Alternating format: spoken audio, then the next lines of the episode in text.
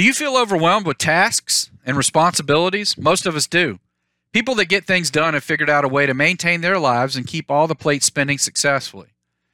Maintaining a healthy lifestyle and keeping yourself on task at work and at home are things we all do, but how can we do it better?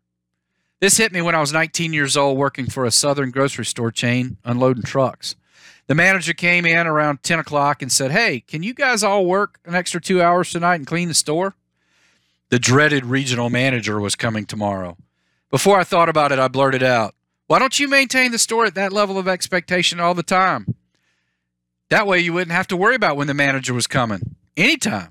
To which he replied, Maybe you should find employment elsewhere. That moment got me thinking. I was throwing rocks at the proverbial glass house. What was I doing with my life? I was a junior in college in a major my parents told me to follow. Others have been making decisions for me, not necessarily bad ones, but not mine.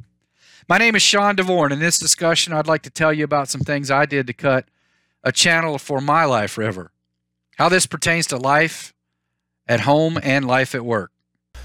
Wow, Sean, thank you for that inspirational piece. If you'd like to hear more from Sean DeVore and other speakers, you need to come to Pep Talk 2022.